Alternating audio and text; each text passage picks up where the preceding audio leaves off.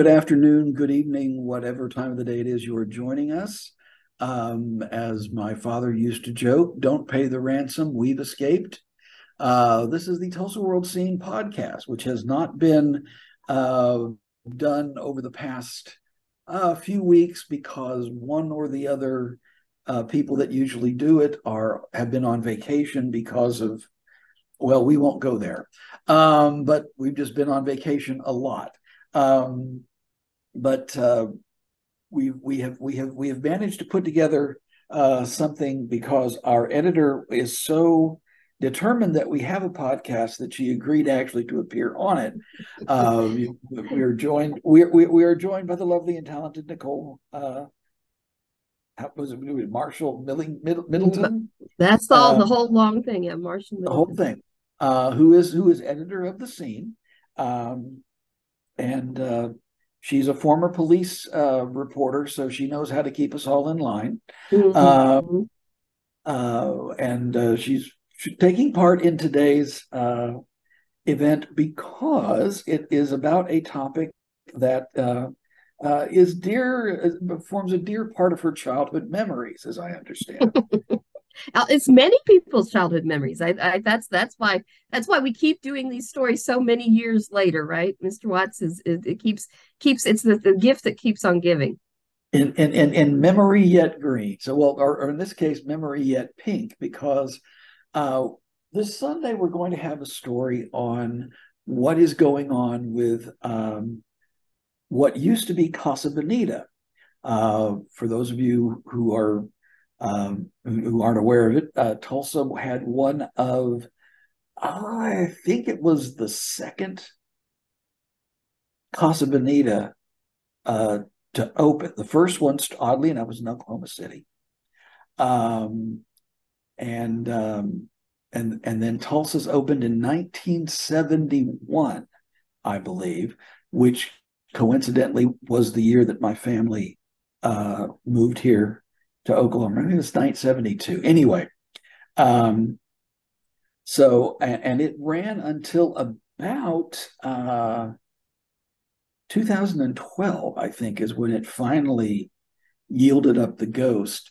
Um, it then reopened as another uh, nightclub uh, called Rio for a while. That uh, um, some people involved with it ran afoul of the uh, DEA, and it shut down. And so it's been laying fallow there for a number of years. It's the big pink palacey looking thing at 21st and Sheridan. And um, anytime people see workers around there, um, they seem to get, uh, well, a little excited that maybe, maybe Casa Bonita is coming back. Um, there was, uh, and there still is, uh, one in uh, Lakewood, Colorado, that the people who created South Park and the Book of Mormon bought after making fun of it in one of their South Park uh, episodes and have spent some $40 million to try to bring it back to its um, uh, at least original looking glory. Um, it's still very troubled. I'm I'm not I I I don't know. I I have I forgot to check before we did this if they are actually accepting reservation. There you you have to get reservations mm-hmm. um, to get. Well, to, and to, I thought you when you that's what's so good about your story is you have all this history. But I, I I guess it surprised me. I thought that was the original, and you say the original was in Oklahoma City. The original was in Oklahoma City, mm-hmm. um, and and and it was founded by um, a guy who was born in Norman. Mm-hmm. Um, and he also uh, uh, created uh, Crystal's Pizza, which Tulsa had one just uh, a, half a block away from uh, the Casa Bonita in the same shopping center. Um, and he sold those uh, after a while. And his last um, food venture, he passed away a few years ago. His name was Bill Waugh his last food venture were the Burger Street uh, hamburger stands, of which between are, your house and my house. I mean, it's, it's, exactly of which there of which there are, are there are three or four around town, and he also uh, was responsible for Taco Bueno. Um, uh, the first one of that opened down the street from where I live, and also 21st and Sheridan, in the 21st and Sheridan area. So mm-hmm. we're going to be talking about that on this Sunday. We don't want to give a whole heck of a lot of way, but mm-hmm. the thing about Taco Bueno is is that it was I think it was one of the first restaurants that offered not just a meal, but an experience. Mm-hmm. Um, I remember their old uh, advertising slogan was, you know, dine in Mexico tonight. Um, and that was the that was the whole thing about it. You walk in and it was tried to resemble a that's you said Taco Bueno, but you meant Casa Bonita, right? The Casa Bonita. I'm sorry. Yes, Casa yeah. Bonita. I do apologize. Yes. yeah. Yeah. Ta- Taco Bueno is an experience. yeah, I was going to say they each have but, their own but, experience, but, not and... but not the same way. Well, now, now um, you were talking the other day about about your memories of going to uh, Casa Bonita. Uh, perhaps you should share some of those with us. Well, I don't specifically remember. That's what I was going to ask you. What you you used to order? If you did, uh, did you you went there, right? Um, but I, I I think I I mean I remember. I mean I was young. I mean, uh, um, you know, when I went and in um, you know, the 80s, it would have been I would have been in the 10, 11 range. But I I vividly remember the the sopapilla, the flag. You know, you got you got to raise the flag, and I I, you know, I think I get enchiladas or something. I remember, um, and and you know, that's what's fun about your story is it, it reminded me more of the process of you know being served there. It had a, a unique process, and and and and you you brought that yes. back that I didn't remember. So, um, yes, it was. Yeah, that's what I remember. It was kind of kind of magical, almost in a way that that you would tell somebody at a at a you know a, a, lectern at one end of a of a hallway, and then you walk down to the end of the hallway, get your stuff. You go around a corner, and there's a a guy who calls out your order and then flings the plate onto your tray. Um, and I I I remember the things that stick in your head. Um, they hired Ricardo Montalban to do some of their TV ads, mm-hmm. and um, and they they had a picture of him, or he was standing next to um, a, a, a gentleman in a in a in, in, a white coat and a tall chef's hat.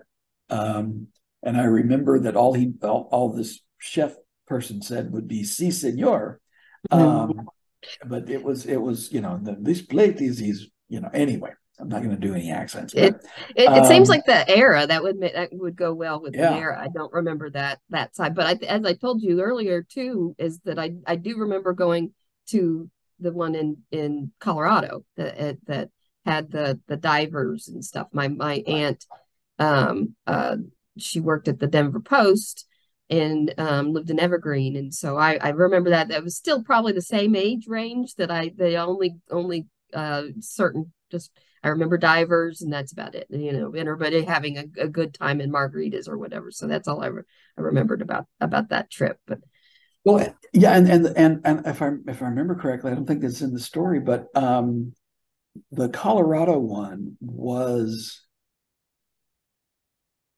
considered the largest Mexican restaurant, simply in terms of size, uh, in the country. Um, it was big. The amount of square feet that it, it covered was incredible. And as you said, it had people diving into pools. I, I, I, I you know, it also had a waterfall. Mm-hmm. Um, uh, and I think that's what's going on there now is that uh, recreating that was was yeah. significant, and there was health and safety issues that they're trying to make sure that you know for the divers and, and stuff that in the stories that I've read. So in in you know people are very interested. We're hoping someday we get a you know a sports uh, you know a reporter out that direction that they'll be or something like that uh, uh, maybe they'll be able to to stop by and and try it for us if if they're open.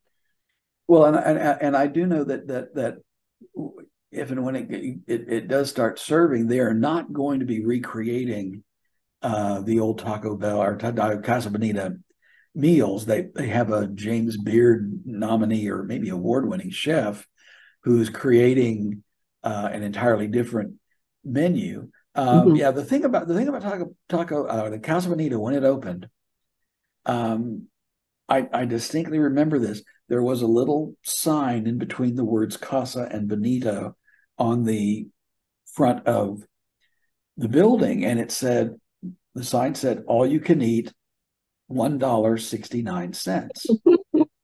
Mm-hmm. Granted, this is 1972, 73. Mm-hmm. Um, that got you, um, I think it was like two enchiladas, uh, a taco, um, guacamole. I mean, it, it, was it was it was a fairly um, diverse uh, the rice and beans and all that stuff. And if you ordered that, the deluxe dinner, you could get unlimited refills of it.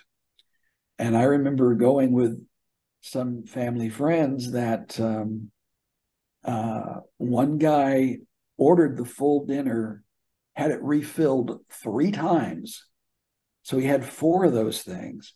And I remember his wife saying, you know, it would have been embarrassing if she hadn't fed him before they came to the. Oh my goodness, that's and, that's and, and, and this was this guy was you know like like six three and rail thin and always was.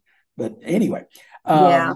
That well, I, will have to be honest now. I'm, I'm a little hungry for Mexican food right now, and I, I'm you know I'm I think I'll have I have to find some guacamole at least somewhere. Um, well, there, there, there there there are places to find, and we we have have plenty of those. So, mm-hmm. um, besides um, uh, Casa Bonita uh, and and it and its uh, its its its possible future, uh, what else do we have coming for um, this weekend uh, in the Tulsa world? Well, in, in Friday, and Jimmy, who's, who's not here this week, um, I know he he was um, excited to write about uh, Jimmy Mattingly did an interview, who is one of um, the inductees into the Fiddler Hall of Fame, and the event that that event will be on on Saturday at the Mabee Center. So he has been a long time uh, musician with you know in Garth Brooks band. So uh, Jimmy's story says Garth's gonna be there. So if it, it I I I mean